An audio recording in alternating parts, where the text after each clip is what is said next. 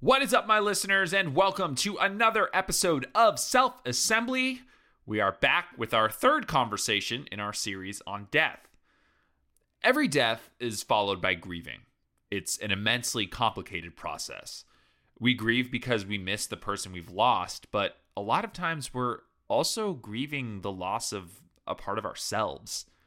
You know, human beings are a social species so much of who we are is wrapped up in how we interact with those around us. When we're young, our personality is formed by observing the reactions of the people we grow up with. So when a person very close to us dies, it can be daunting to try to reassemble who you are without that person in your life. Whether it's a parent, a friend, a sibling, a significant other, or even a celebrity. For years, that person existed in our world. They changed the world. They affected the lives of everyone they interacted with, no matter how big or small. And then one day, they just don't anymore. They leave this world and will never be heard from again, at least not in this current phase of existence. And just as every person lives differently, we all experience grief differently. In the words of the great Kendrick Lamar, I grieve different. Some of us grieve with external passion. Tears flow down our cheeks, and the internal pain we feel materializes in the form of audible crying. Some of us grieve more internally. We hold our emotions close to our heart and process our loss in the comfort of our own minds. Some of us can even grieve using humor. We think about all the times a person made us laugh, and almost like a way of honoring their spirit, we do our best to smile and make jokes because that's what this person would have wanted at their funeral. Some do a combination of all three. And some of us write music. My next guest falls into the latter category.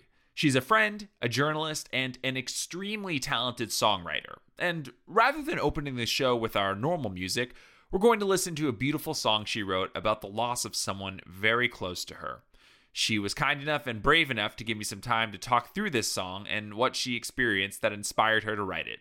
Please enjoy this track, Waxwing, and welcome to Self Assembly, Rosie Chima.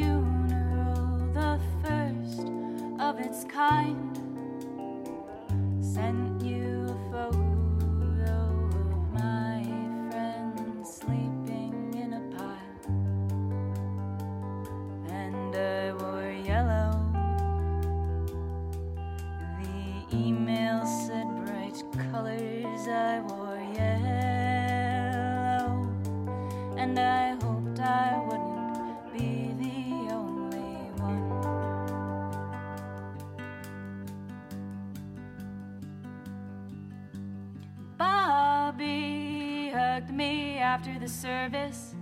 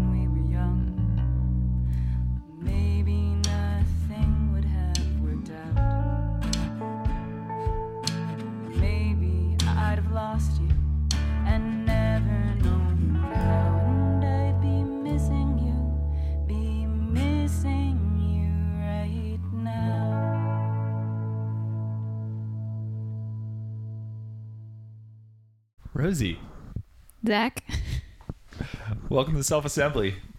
thanks. It's a pleasure to be here. I'm so glad. I'm so glad you uh It's a good name. I didn't know that's what we were calling this. self assembly. Isn't that great? Yeah. Yeah. Yeah. I think it's a it's it's a little self assembly is actually like a, a scientific term for molecules that self assemble. Whoa. Which I didn't know when I named the show. Whoa. But I think that knowing that now it's actually it, it, it seems to fit. It's pretty cool, right? Yeah, that's awesome. Uh, well, um, first of all, I just need to say that that is the second time now I've listened to that song having the lyrics in front of me. Um, and you know, I, I've heard you play it several times live, and it, it's always been one of my favorite songs. And I think because the emotional range in the song is is so it's such a, a fluid thread you know it, it, it hits different sort of parts of your heart really and um I, I didn't realize that the lyrics you know were were now that i see them in front of me you know it, it takes on just like a, a much deeper meaning um, for me and and i'm wondering now if you could kind of just start with you telling the story about that song and just kind of who it's about and why you wrote it Yeah. Um uh yeah, okay. About it's 2022 now. yes In 2019, in 2019, March of 2019, uh, a friend of mine from college, but yeah, I have a close friend, um, died. She got hit by a truck while she was riding a bicycle. Uh, I think I was at I was at I know I know that I was at a work conference at the time and I like had a presentation coming up. And I think I got a phone call from a mutual friend. And I think that she called me a couple times and then left like kind of an ominous voicemail. And I was like is somebody I know okay? Like is there did something happen? Um, and I waited until after my presentation because I think she called me like while I was getting ready to present. Um, and I went back to my hotel room, sat on the floor, called her back, got the news.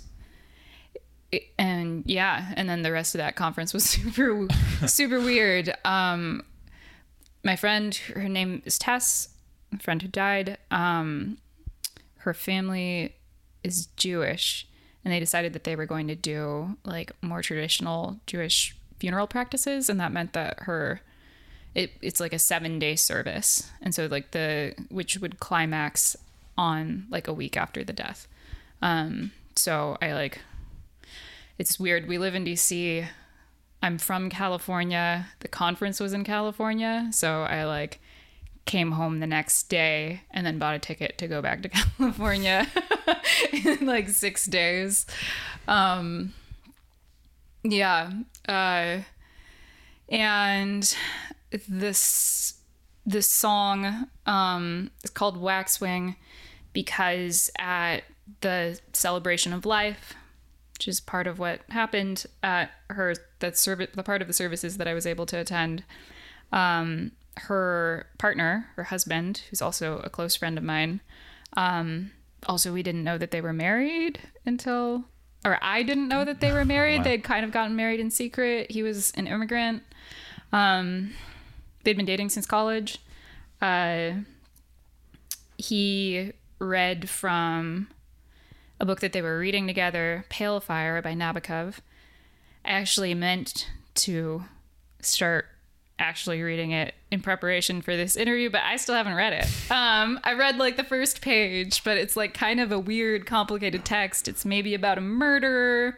Like it's it's a novel, but most of it's a poem, and then like the written by the person that's passed, and then the plot of the book is in the footnotes. And so you slowly, I guess this is a spoiler, but I haven't read it and I feel like this is the only thing that people know about the book, at least based off of me. Uh, I, you like over the course of the book get the impression that the person who's annotating this poem killed the person who wrote the poem. Oh, jeez. Yeah. Um, so, anyways, it's kind of a weird thing to read at a funeral, but the poem itself is very beautiful. Nabokov is a very beautiful writer. Um, I'm gonna actually pull it up because I feel Let's like do it, whenever yeah. I do this on stage, I get some of the prepositions wrong. Um, but the first few lines are about a bird flying into a window, and that's what uh, that's what Jan read.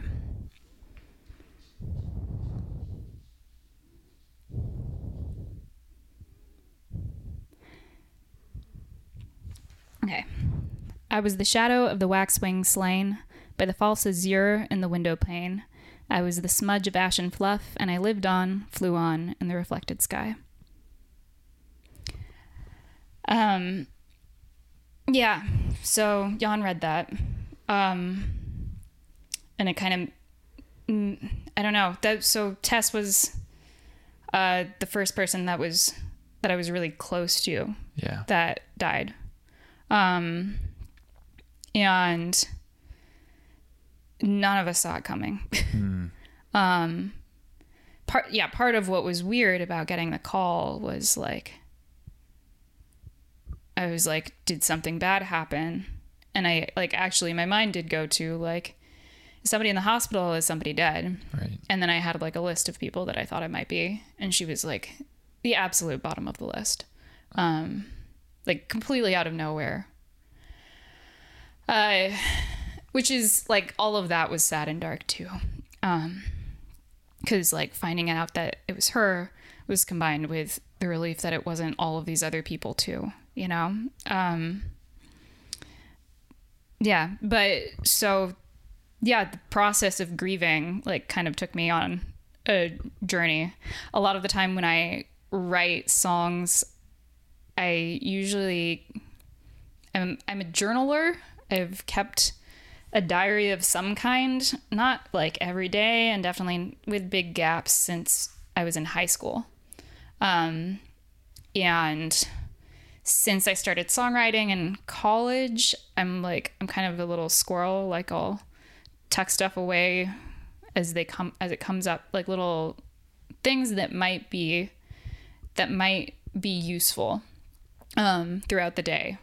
Uh, and I'll write them down. Sometimes I'll text them to myself.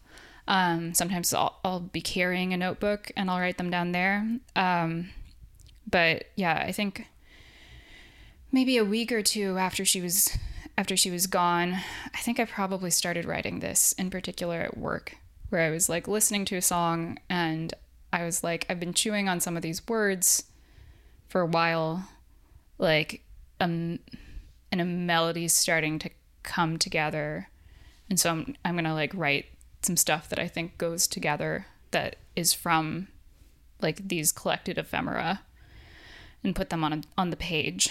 Um, and that like eventually cohered into this into this song.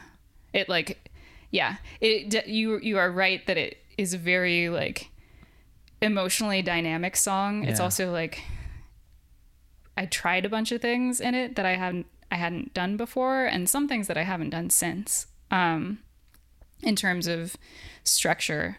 Um and also once the band got its hands on it like that also like was another layer. But um it's definitely an odyssey. Like it has scenes and it like isn't linear. Like it starts in the at the funeral and then the next verse is the like kind of some background about what happened. Um and yeah it, it there there are a lot of characters. Usually when i write songs i try to not have a bunch of characters because it gets complicated pretty quickly. Like it's not like you're reading a novel. Like yeah y- usually all a song has is me and then maybe a you. But this has like yeah this has several named characters. It has at least three named characters and then um and then a few that don't get a name. Um yeah so but yeah it's a it's a big it's a big shaggy thing. Um and i yeah i i i used to this is this is turned into a long spiel. I used to give a somewhat long spiel on stage before playing the song. And at some point i think in the past year like maybe last winter the my we were practicing and like preparing for a show and my drummer was like i wanted to raise like maybe you don't need to say all of that.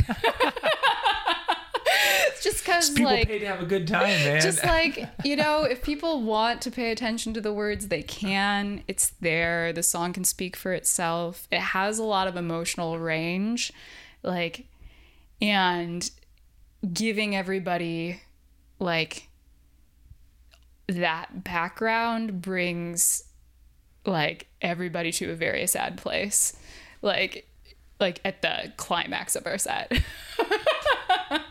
and if they're like not really ready funny. for that then it like it seems like it kind of throws off the rhythm and the energy well, why why did you feel like it needed that preface before you played it? I'm people? yeah i think that um i think that for i think that maybe i felt like it was kind of a content warning like if you weren't expecting it and you you tuned in. I don't think that people necessarily need that but i think it's kind of helpful. I also like i'm a huge nerd and i also like kind of worry about like not citing my sources and that like quoting that much of another writer's work like i like to give credit um and like explain why i was taking what i took from what i took from. Um but yeah i'm it's also like i i also like yeah i mean i'm also like a singer songwriter I'm still sort of I'm very blessed to have a band in the band that I have, but I'm still not used to having a band in some ways. And definitely when you are a singer songwriter, at least in my experience, I talk a lot um, about like why I'm singing the songs that I'm singing and what they mean to me. Um, like maybe a little too much. Maybe I could leave a little bit more space for people to like. Um, I think the like there's a idiom like room for leave room for God, um, but also like leave room for your audience to insert themselves. Um, leave some ambiguity for people to fill in.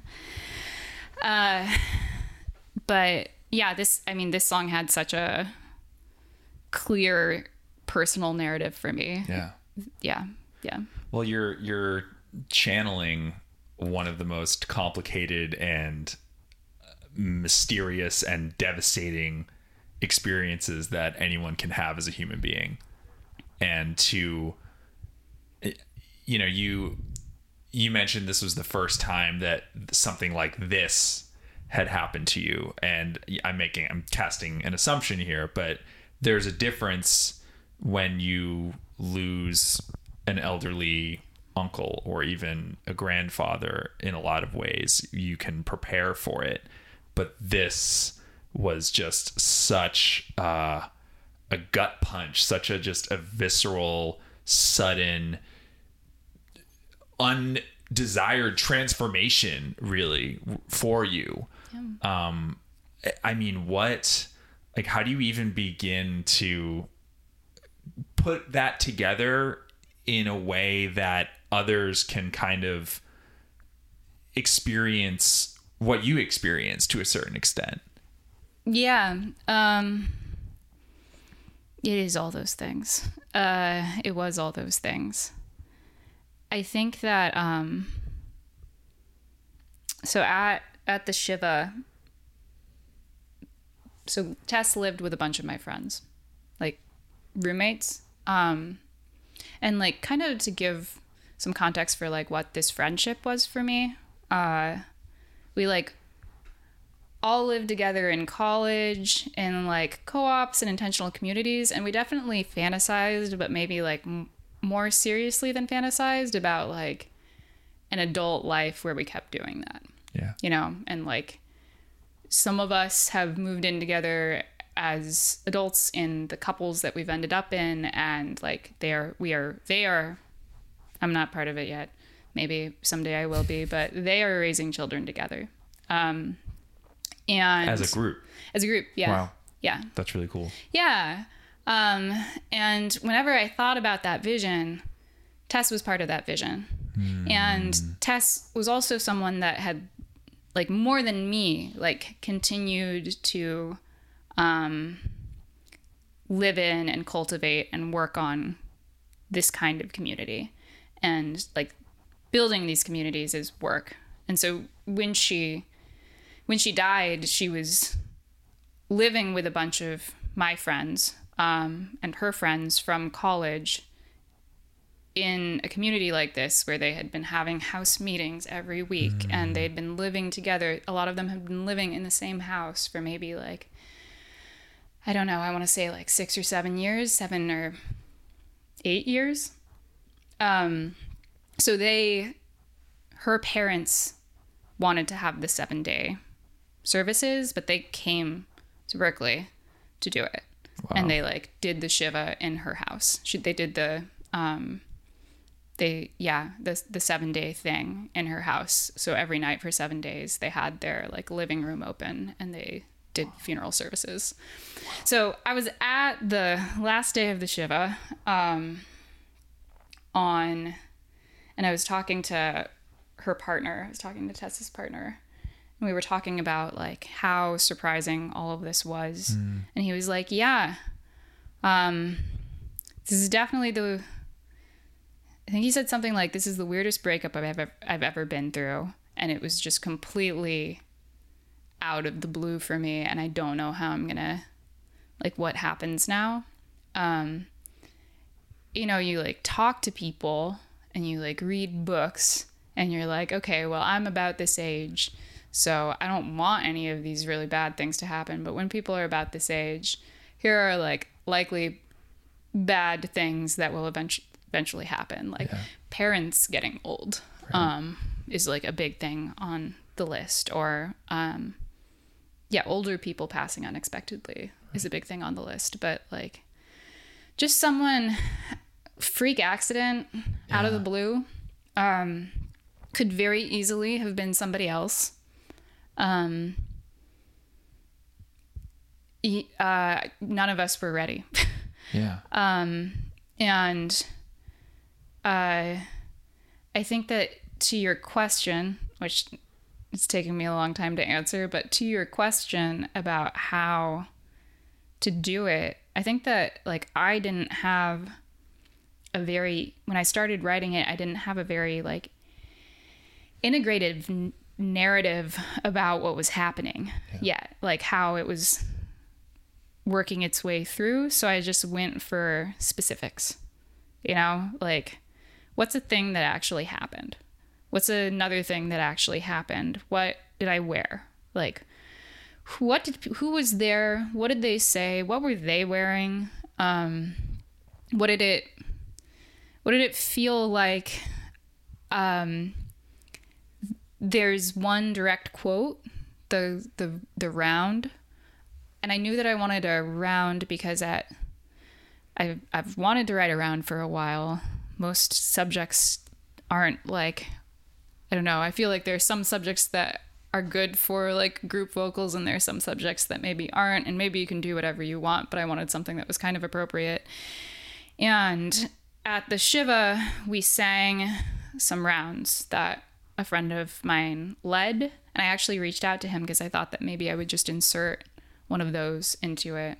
Um, but the week after the funeral, or a week or two after the funeral, I had a call with a friend that wasn't there, and um, it was, and we talked, we talked about it, and we also like he had just gone through a big breakup, and he was starting to date again, um, and which is you know that's its own kind of loss that I have a lot more experience with. uh, but he said something like maybe it's not verbatim, but in my mind it's now become verbatim. I don't mind being uncomfortable if I'm uncomfortable with someone who makes me feel alive. And I was like, oh, that that is I want to build around that. That is that is what I want out of life. Um, Can you explain that a bit more? yeah. Um I actually that's the that's the one that feels like it's cuz it he wasn't he wasn't talking about Tess. He was talking about a uh, a person that he was dating. Um and maybe this can be on the cutting room floor at some point in time, but I would like to tell you that it, this person was a clown that uh, was like a kink clown. All right. cool. and they seemed like a really cool person but also really weird and like dating them was really weird but my friend was enjoying the experience of getting to know such a strange person and like trying to hang in there with the strangeness Man, that's uh that, that that's certainly one way to, to Yeah. broaden your own humanity.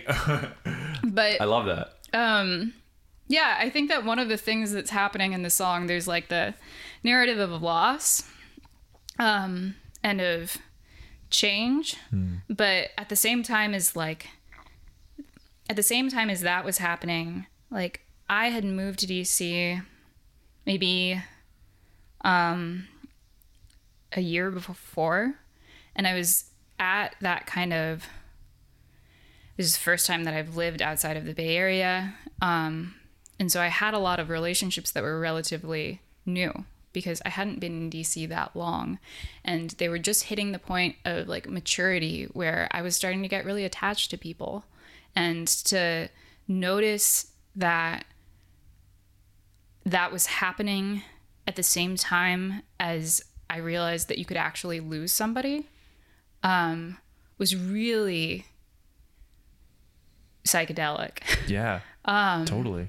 Like, yeah. And so the sense of like not minding being uncomfortable, like part of not being uncomfortable is realizing that like you know that nothing's forever and you know that anything can happen. Um, and that like some some loss it's just you- you can't come back from it, right?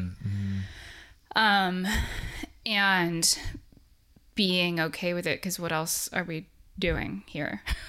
right? Um so yeah, I think that that is how my brain digested what George, who is named in the song, what George ended up saying about the person he was dating.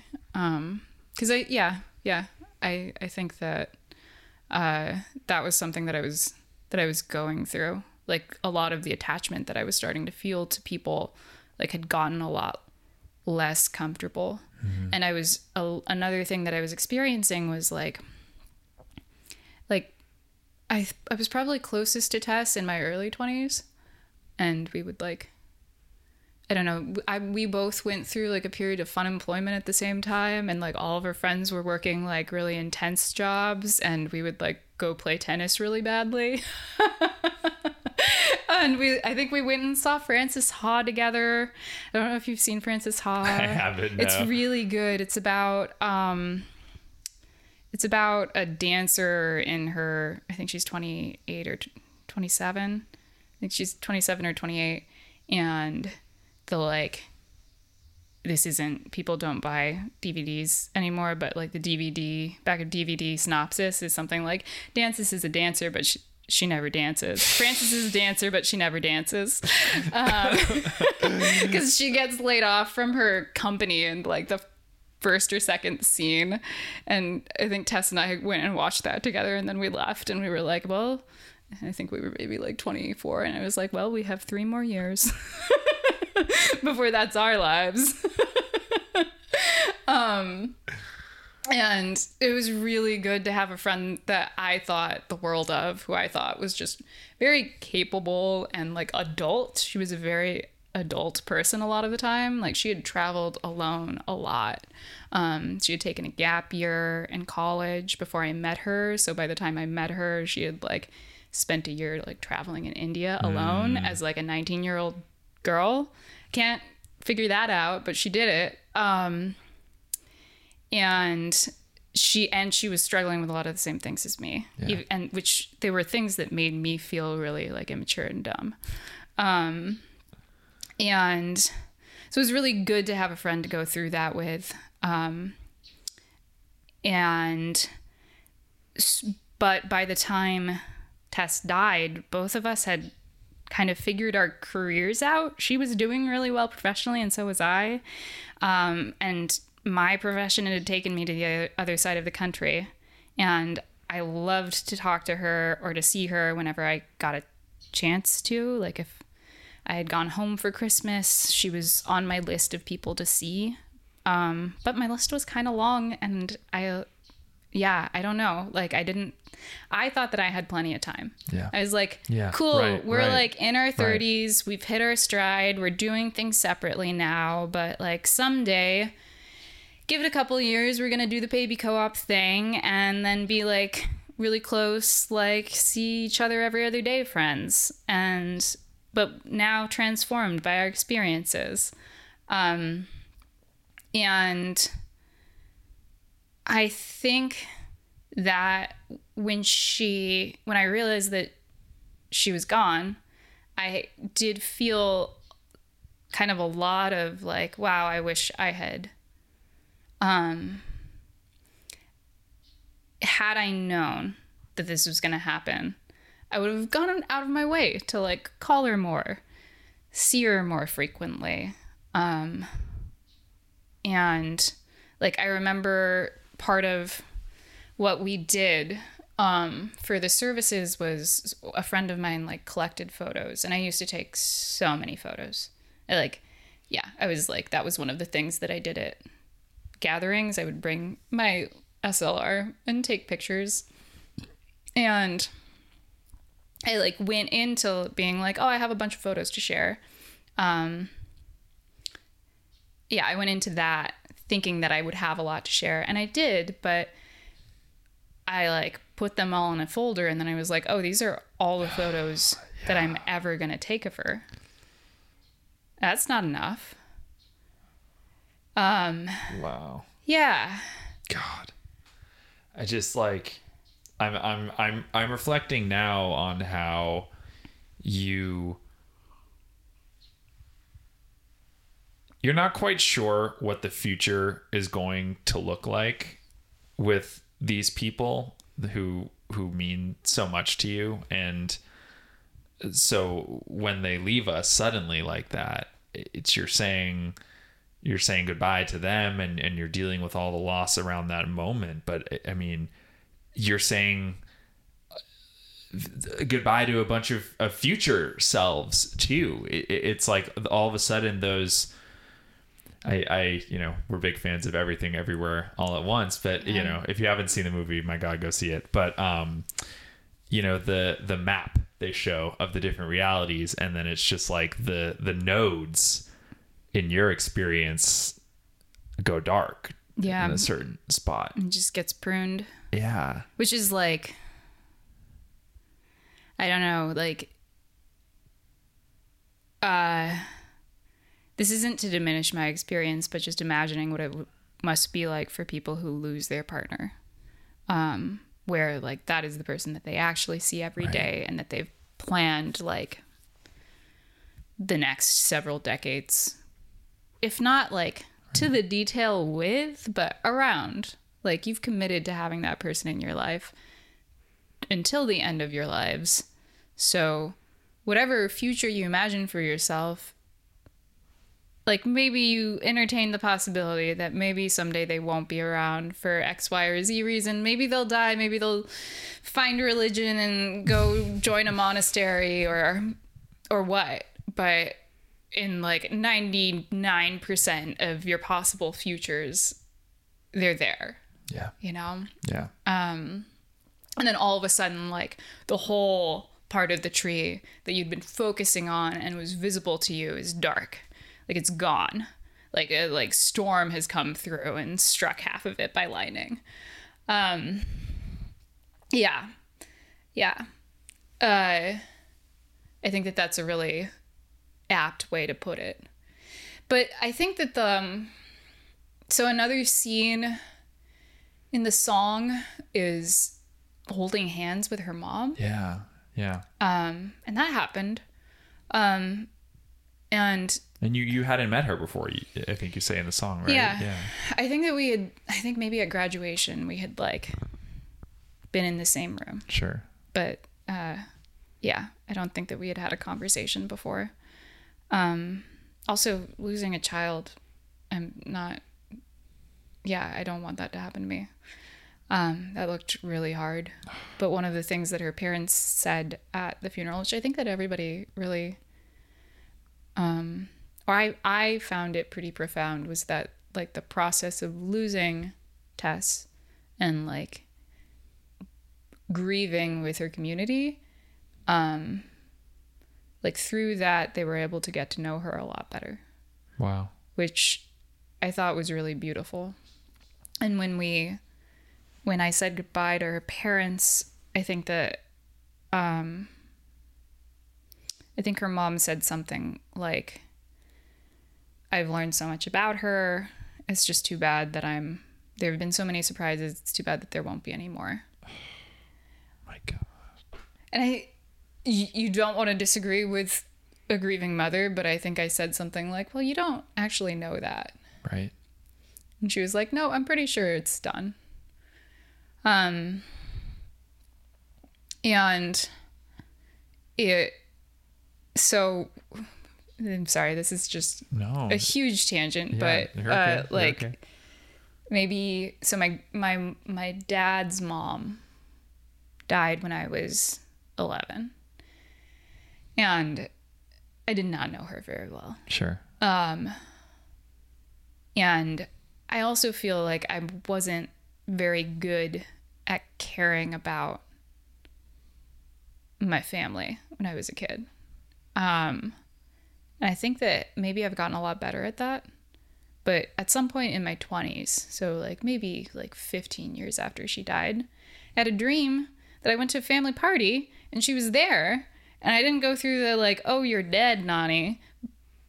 thought process because it was a dream, but I was like, oh my God, I haven't seen you in so long.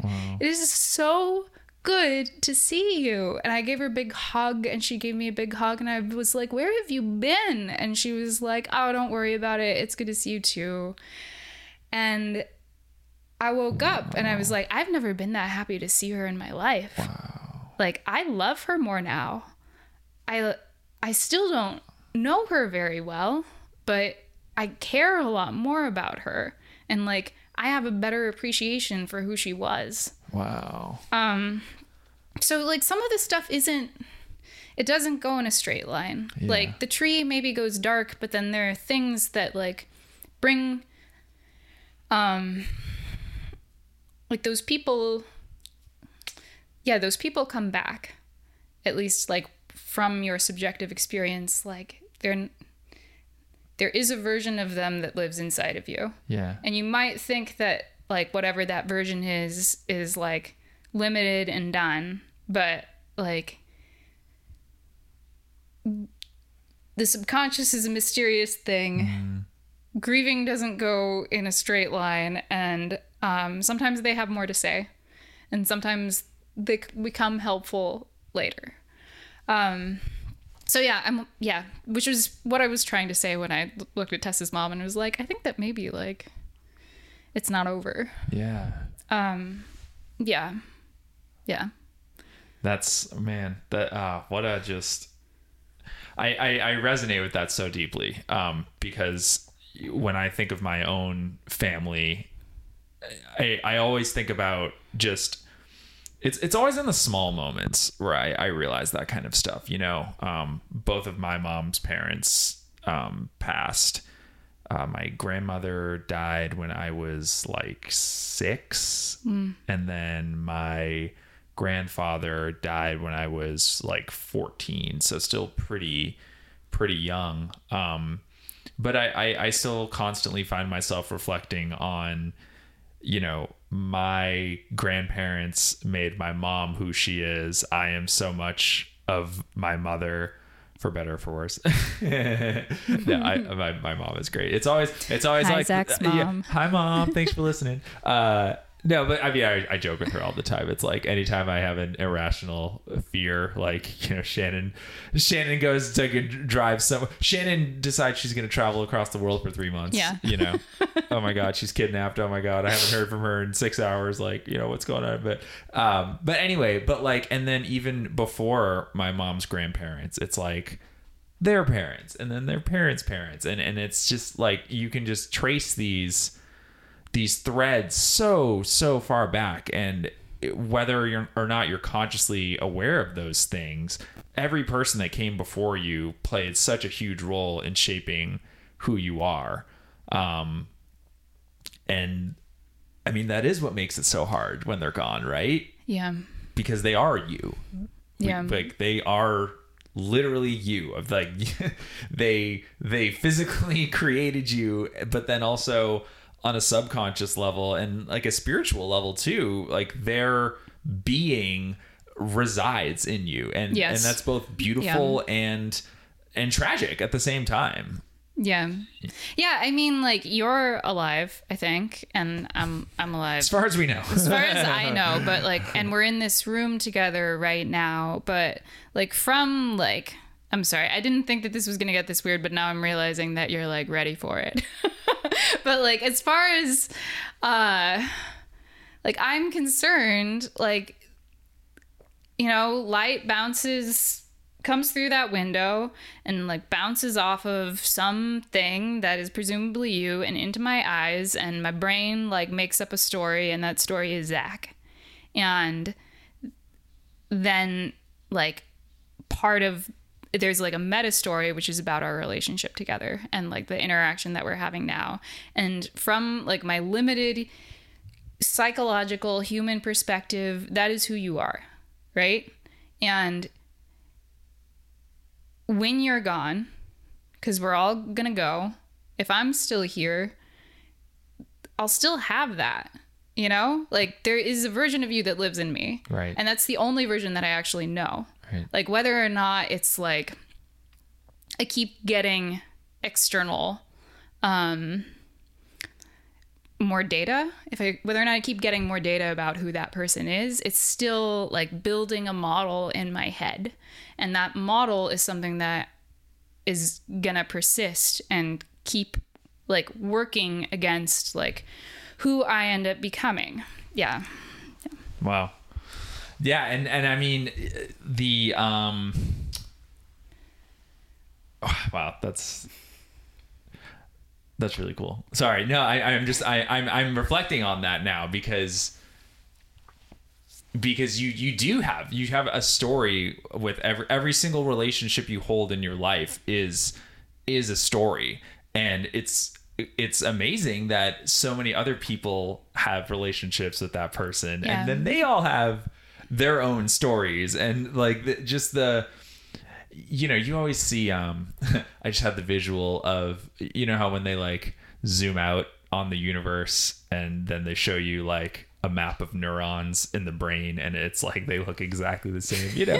Not to get like crazy crazy heady with it but but like that i mean that is that that that is a part of our reality you know? Like that is so much of what makes up our experience and and how we feel on a day-to-day basis and and the decisions we make.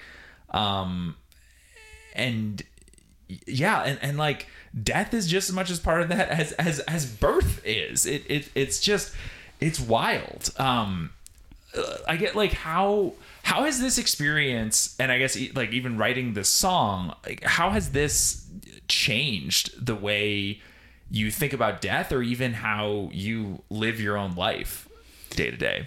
Yeah. Um I mean I think that uh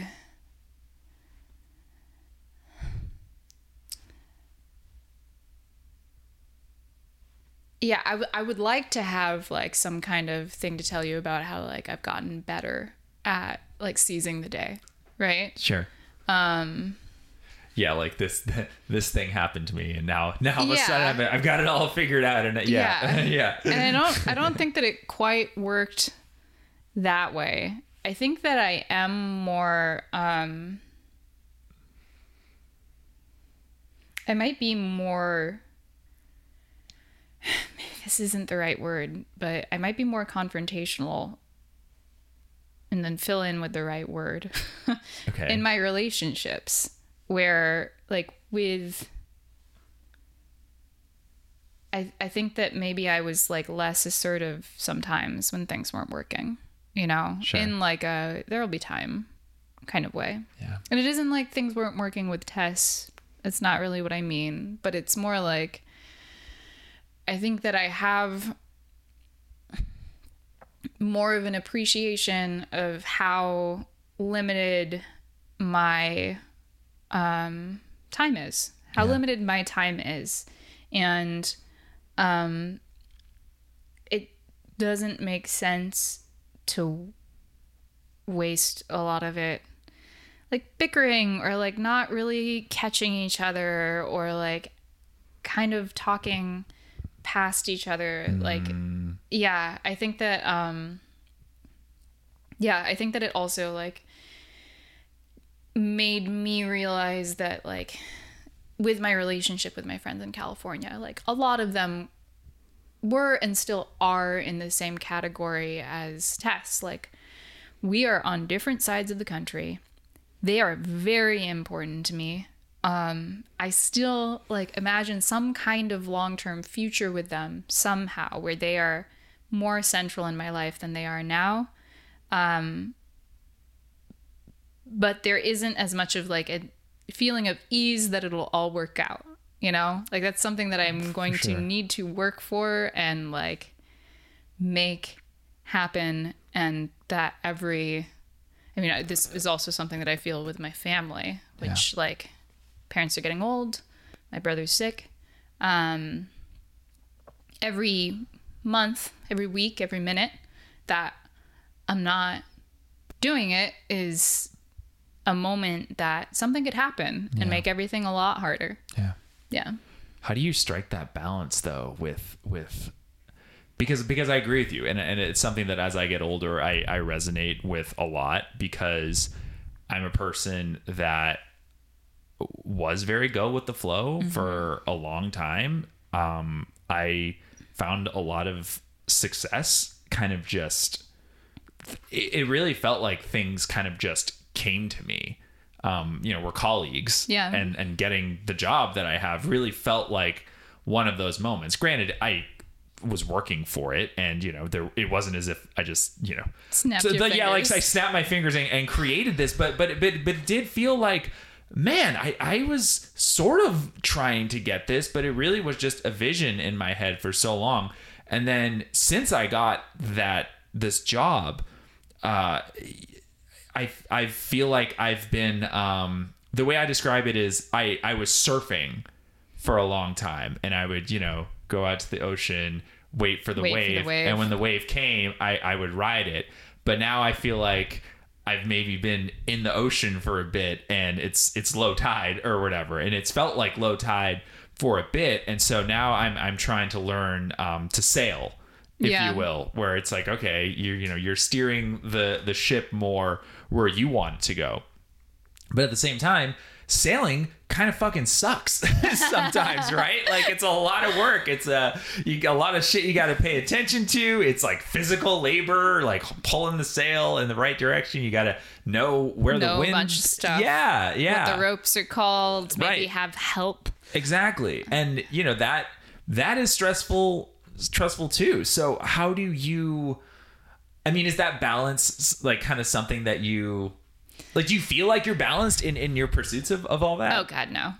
Yeah, I'm definitely not. I'm not at equilibrium right now, like in any sense. Um, well, maybe like today in this chair. It's a very Sure. comfortable chair. Uh, That's Freddie's chair, my dog. Uh, yeah, he's taking good care of it. Um, yeah. Uh, not. I'm not balanced. It's okay though because it's just part of part of it. Um, I. It's interesting thinking about this now and like reflecting on where I was when I was friends with Tess yeah. right? Like, I think neither of us, part of the problem was that neither of us really knew what we wanted. Um, or like the things that we knew that we wanted, it wasn't time to do yet, you know? Like we had, we had to live more. Um, and that's really sad actually, because yeah, I mean, I'm not, I'm not going to pronounce, I'm not going to put a period on her life, but I thought that she would get to do more than she got to do, Yeah. you know? Yeah. Yeah. Um, but, uh, yeah, n- now I feel like I have a lot of things that I want. In fact, I want, and I know about a lot of them, and it's kind of overwhelming. Uh, and like leaving space for the uh, constraints, like being able to accommodate the constraints. Like I can't be in DC and San Francisco at the same time. That's a constraint. I didn't worry about that constraint before I lived anywhere other than San Francisco. Uh, but yeah, there's that. Um, uh, I can't like run really hard at my career at the same time as like trying to run really hard at like starting and raising a family or like taking care of the family that I have. Like that's a constraint. Um and those things feel a lot once you know what you want, like all of a sudden the obstacles don't feel like they're like helpful forcing functions to like help you make a decision. Like if I, yeah, when I lived in San Francisco and I was like, I'm never, I mean, I could live somewhere other than San Francisco, but I'm probably not going to be. I would just look for jobs in San Francisco. That was a helpful, like, winnowing down. one of the things I thought was really interesting was that you you mentioned that this was, and I didn't even know this was a Jewish practice, but like the the seven day sort of, um, I mean, what you know, funeral, I guess, but really it feels like it's like a it's a goodbye. It's it's an extended goodbye, and I you know I imagine there's I'm gonna go read up on what yeah, this, I was gonna say let's like. uh let's not make me an authority. On Oh, yeah, no, no, Jewish no, I funeral- didn't- I didn't mean that, Jewish but- funeral practices. No, that no, certainly not, I'm not certainly. Jewish, and I didn't go to all seven days. Sure, but but I mean, like, I, when you when you think about that, when you think about the ceremony of of death, like, um, I guess what? How do you like? How do you feel about that? Like, do you? I guess because I I'm of the belief that, quite frankly, we're terrible at dying Yeah, in this country. And so anytime there there is like a very spiritual ceremonial um act of closure, you know, and granted we have funerals obviously, but it, but it always seems funerals that I've been to always seem to like I don't know, yeah. The cynic in me can't help but think of just like the Yeah. funeral industrial complex or, or whatever, you know, Yeah. and, and it just it doesn't quite feel like it's what people really need it to be a lot of times. yeah. Um, and yeah, I, I guess I'm just curious, like, what, having experienced that, is there anything that you can think of that would maybe help people do this? I mean, yeah, I actually have a lot to say about this because I thought that the way that um the way that they handled that those services really worked for me. Um and that when she died, I had an experience that I've had before when like relatives have died where I don't know how to I think that at the time it's felt like like I remember my my mom's mom dying when I was in college and I like got the news that morning and then I went to a final and then like somebody said like something about April Fool's Day and then I oh, was like, "Oh, it's April Fool's Day. Maybe my grandma didn't die." Oh, shit. And I was like, this isn't. I think that I had the experience of not feeling enough, right? And then feeling guilt about not feeling enough. Right. And that's kind of how I felt at the conference, too. I was like, wow, this is really big, heavy, sad news. I don't feel good, but I don't feel as bad as I want to. Um, it's not that I want to feel bad, but like, I don't, it's hard for me to like appreciate that she's really gone. Um, and I've actually given this advice to people who have lost people now. Like, I now have advice to give about this. And my advice was to go somewhere where you would expect to see the person. Because until you're there, you're not going to realize that they're that they're not.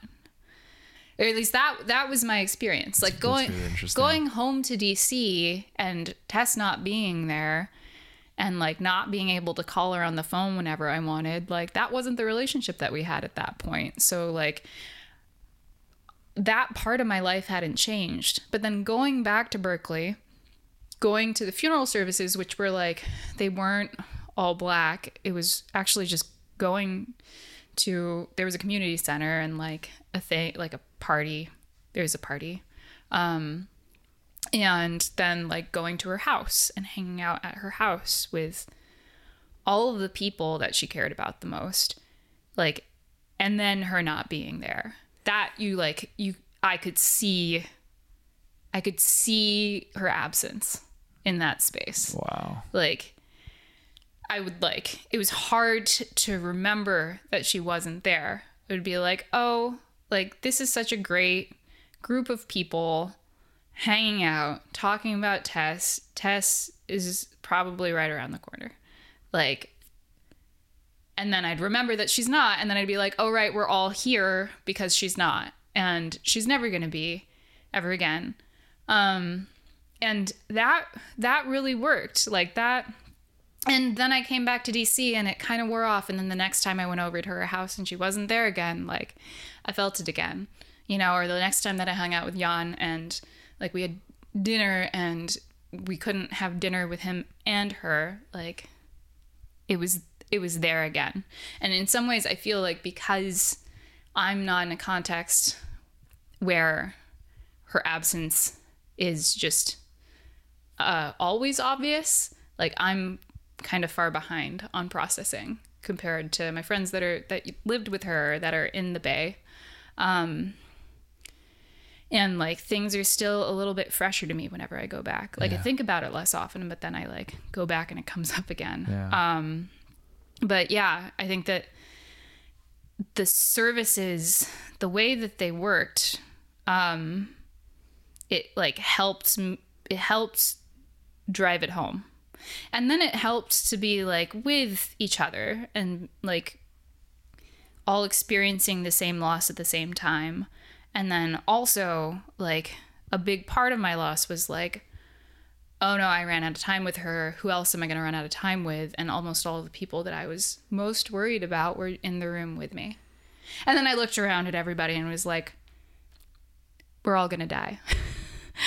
like, every single one of us. And I think somebody said, I don't I don't know if I said that aloud. Maybe I did say it aloud. Great, great, great job, Rosie. And then somebody else said like, well, you know, like this is probably the the best. This is a weird thing to say, but this is probably the best funeral that any of us are gonna have.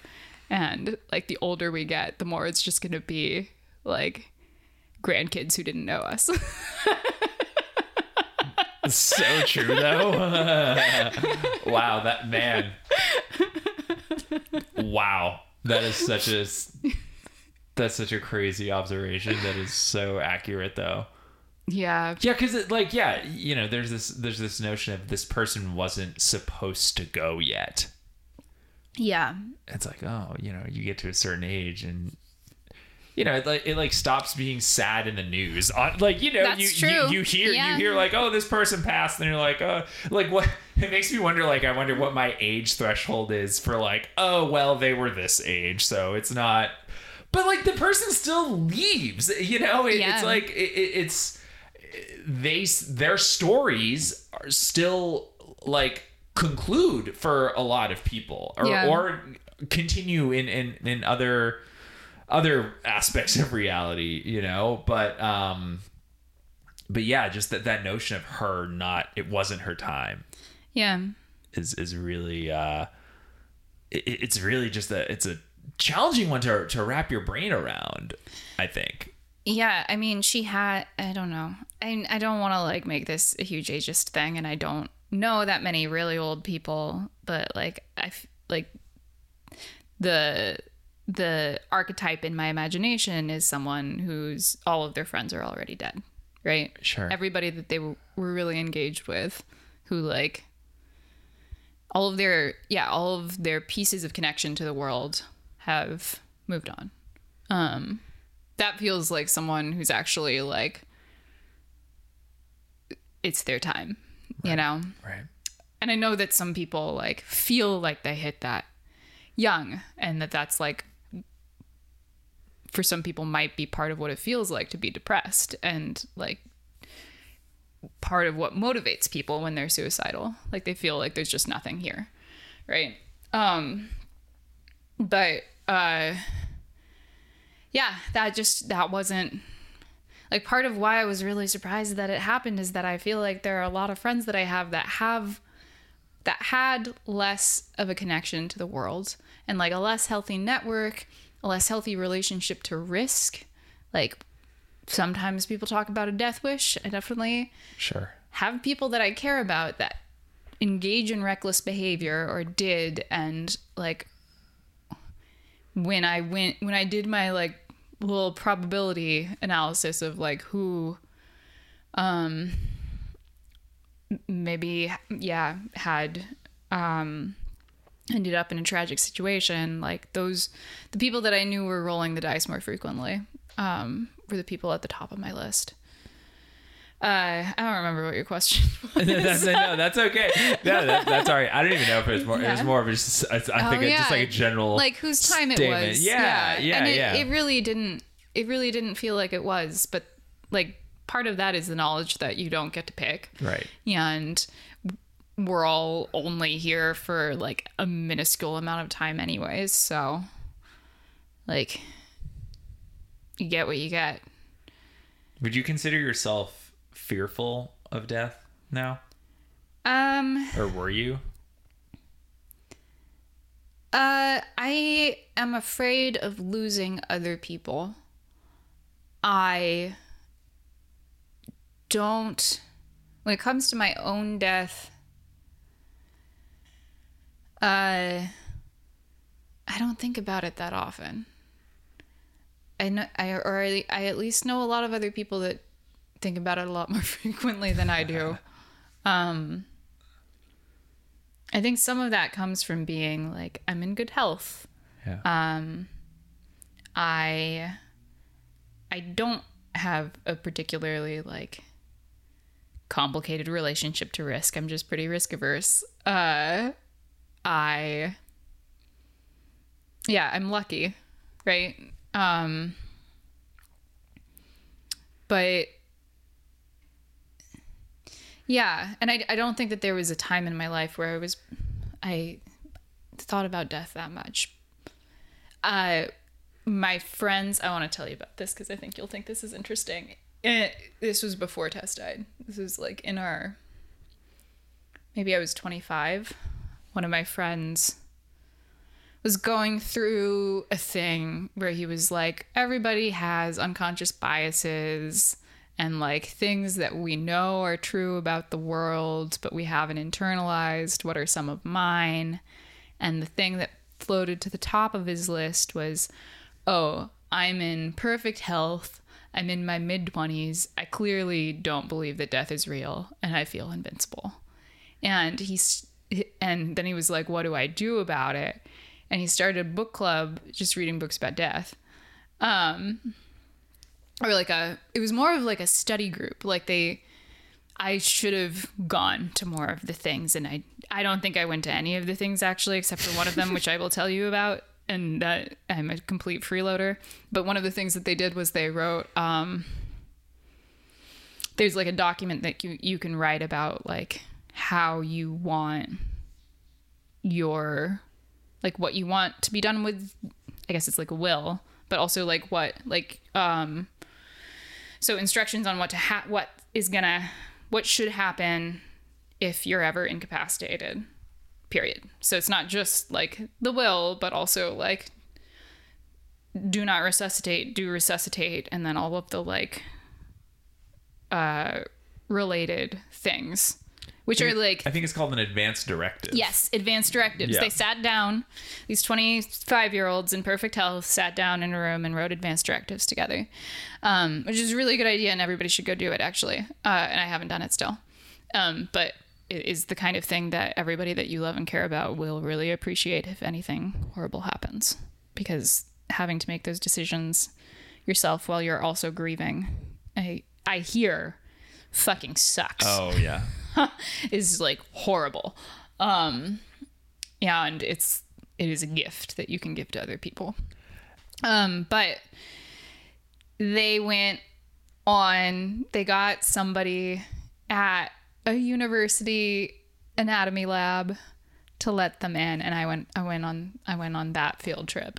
Um and we like saw some of the embalmed corpses and took the organs out and put them back in. Um, Whoa.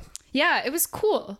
I it wasn't Maybe not as heavy as you would expect. it wasn't as weird as I thought it would be. Uh, partially because an embalmed body doesn't look like it looks like it looks more like an artifact than like a person. Sure. You know, like all the I actually did learn stuff about the body. Like you you look at a like illustration of intestines and you're like, how do they not just end up in a huge tangle like my headphone cords? I don't know if you ever think this when you look at illustrations of Rosie, Rosie is staring directly at my intestines right now, and it's a little unsettling. No, no I mean, yeah, there's like um, Yeah, there's there's a little an insane amount of there's a lot of, stuff, in back there, yeah. but there's there's a way that it doesn't get all tangled up and you can like there's like a flap of like skin keeping it in the right spot which i think is kind of cool but um yeah it wasn't as like visceral as i thought it would be and then when we were walking out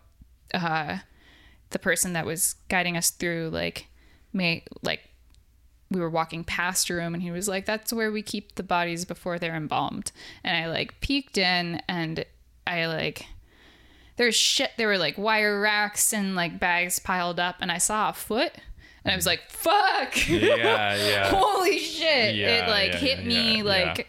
I don't know, like a ice knife in the chest. Um, that was a person. That, It was a person. That they was had just- every all the experiences we've just talked about. yep. There are many, many folks that went through the exact same thing because that person is now where they are. Yep. Yeah. Yep. Exactly. Um, and now their human vessel is been donated to science. Um, which is good. It's a good thing to do with your human vessel when you're not using it anymore. But yeah, we did that. Um, and I think that that gave me a little bit of like, oh, yep, people die, death is real. Um, Wow. But not, but not like actually losing somebody dead. Yeah. Yeah. man yeah i mean it's like and i think it's because of there's just so much that's non-physical about it Yeah.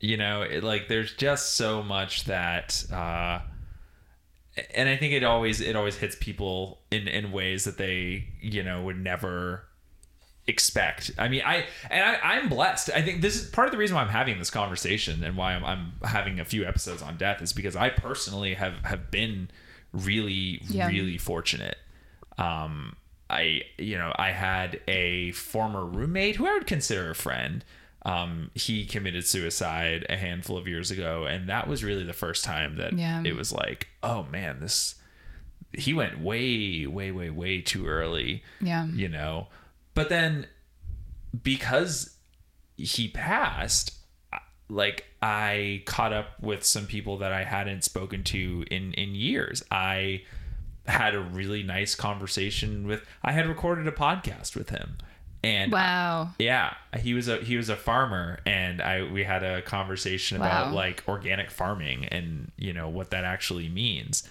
And I had this hour long conversation that his uh, partner hadn't heard before, Wow. that his parents hadn't heard before. They didn't even know it existed, and you know this is the first time I had talked to any of them, but I was able to share with them like here's this really fun moment and here is like just this what i felt was an amazing reflection of who he was Yeah.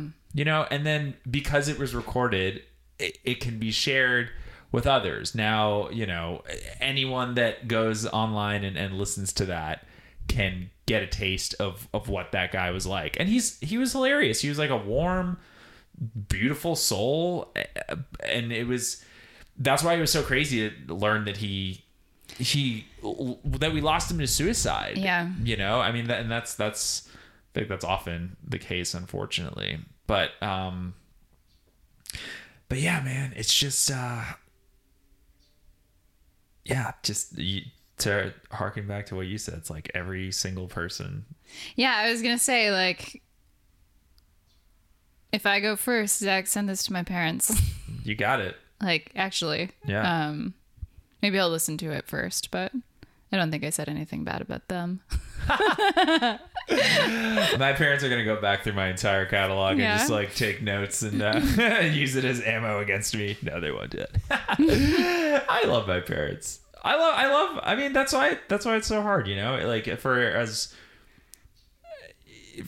for as challenging as some relationships can be, you know, they're all a lot of them are ultimately filled with love too and Yeah, you know like i think when you experience a thing like this it it, it makes you um even when you come close to it right even if you you have a person that you love that has a that faces death and, and has a close call with it Yeah. all, all of a sudden it it it does that thing that you you explained all of a sudden time becomes this very Yeah. meaningful valuable resource yeah, um, and and it forces you to really have intention behind it, yeah, and and it just it makes it makes so much of what we do on a day to day basis feel like Kinda so silly. fucking silly, Yeah. so insignificant. The things we stress about, the things that, I mean, the things that like media and so, like social media and like all like everything that they try to tell you is important. It, it just Yeah. when you reflect on everyone I know is going to die someday. Yeah. it's like what. I, I'm glad that Beyonce came out with a new album, but I'm, you know, like Yeah. I, I'm, not, I'm probably not gonna Yeah. go listen to it. Yeah. No offense, Beyonce fans, please don't come at me. But, but I mean, yeah, like that. That's a cheap shot at Beyonce. Yeah. But you know, like that, that kind of thing. You know, like Yeah. Yeah. I mean, it, uh, uh, a little, like maybe a year after Tess died, probably less, I found out that a friend had gotten really sick and they were like on, she was on the mend. And, I, and they live very far away. And I was like, Can I come visit? And they were like, No, I don't feel good. I don't want people here. And I was like, Okay. I really want to. I, I really, really, think, yeah. really want to see you though. Um, and yeah, I I visited her last winter, like once we had vaccines and everything, because Yeah. in between, uh, in between losing Tess, the whole COVID nineteen pandemic happened, and a lot of people lost a lot of people, and it also got really hard to travel. Um, but yeah, that is, I think that I'm a lot more willing to weather a lot of inconvenience to go see somebody especially if it's somebody that i haven't seen in a long time especially if there's been like some kind of mortality scare uh for them. Uh like i'm yeah I, I guess i guess one way to see it is like i'm more anxiously attached now but i think that that's okay if it gets me off my butt. And like yeah maybe i should look up the definition of anxious attachment Oh man. yeah Well, I think that. Oh, man, I mean, I have so many. You know, it, it's just it,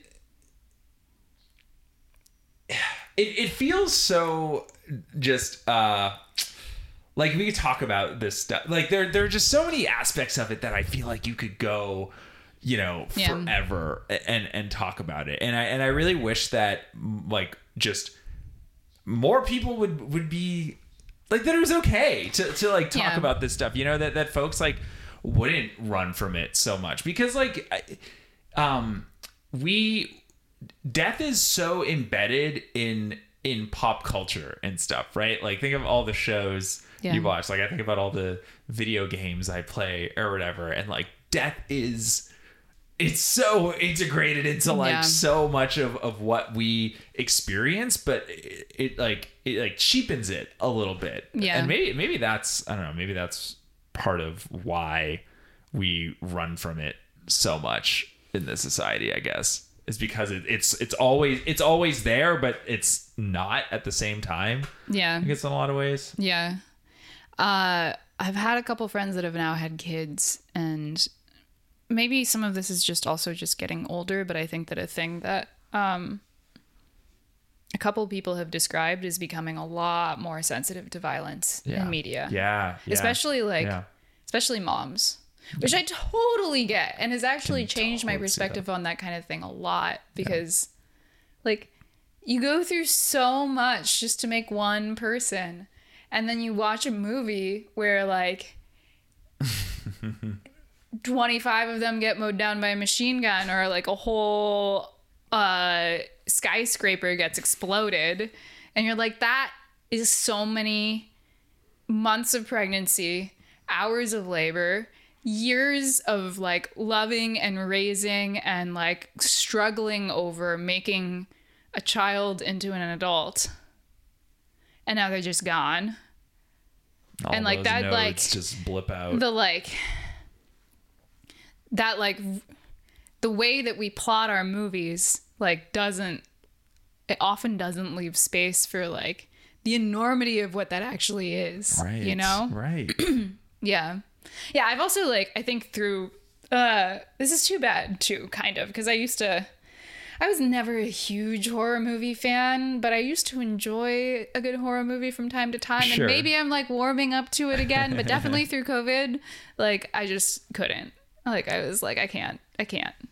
no Um, yeah, yeah, Well, I think that that's a very good argument for more Yes. exploration of, of art that is is exploring what death truly is. Yeah. Um, and think that's why I love the song that we thanks, Zach. open this podcast with so much. Um, Rosie, is there anything? Is there anything else you wanna you wanna add? Do you wanna like just you know pitch people to uh to your band? Her band Yeah. is fucking amazing, and you all, if you're in DC, definitely gotta come check her out. I'll let you pitch it, Rosie. Uh, I'm in. I'm the front. I'm the Rosie Chima. Uh, I'm the front person in a band called Rosie Chima and What She Dreamed. Uh, and um, should I say when our next show is? When are Yeah. we going to publish this? Uh, pro- uh well, nah, probably September. So Okay. Yeah. where we're- where can we find your tour dates? Uh, about on our Instagram page, most likely, um, which is our our handle is what she dreamed. We are playing a show in DC at the Pocket, I believe, on October 29th. I'm going to say this again in a sentence.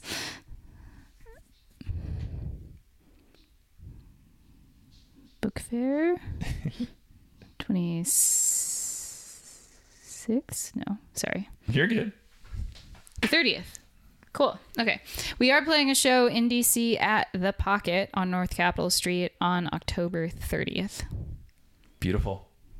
Rosie, thank you. thanks Zach. Thank you so much. this, is, so awesome Yeah, this is a blast. Is really uh, i like talking to you I like talking to you too. I, Yeah. I, I like I really appreciate you, you just being being vulnerable and and open to to doing this. It's not uh you know, you ask your friends to talk about death for an hour and it's uh you, you get mixed reactions, but I I like just so deeply appreciate you sharing your experience. It's I I can't imagine like what it felt like to go through that. I know you're still going through it, I'm sure. Um, but I just want you to know you're a really beautiful, amazing person, and I think you're doing really great things for the world. Thanks, So Zach. thank you for all you do. thank you for all you do this is an awesome project Thank and you. the world needs more of it I appreciate that. Thank Yeah. you so much. That was Rosie Chima, everyone. Thank you so, so much to her for being a guest on the show and sharing such a deeply personal, challenging, and enlightening story with everyone. Her band is Rosie Chima and What She Dreamed. We've got all the links on where to find her in the description of this episode. And if you happen to find yourself in the DC area, please make it a point to come out and see her live. She puts on amazing performances and just her shows have a really unique and welcoming vibe to them. It's just a fantastic community of artists that I'm really lucky to be somewhat involved with. And also a huge, huge thanks to all of you for listening.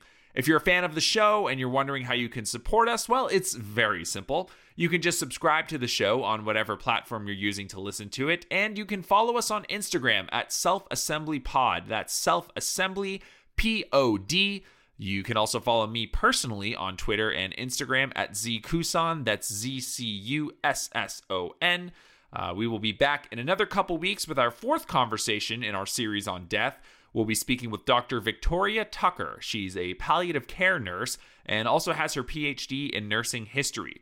She helped me and my fiance navigate one of the hardest times of our lives and was honestly a big part of why I wanted to do this series on death in the first place.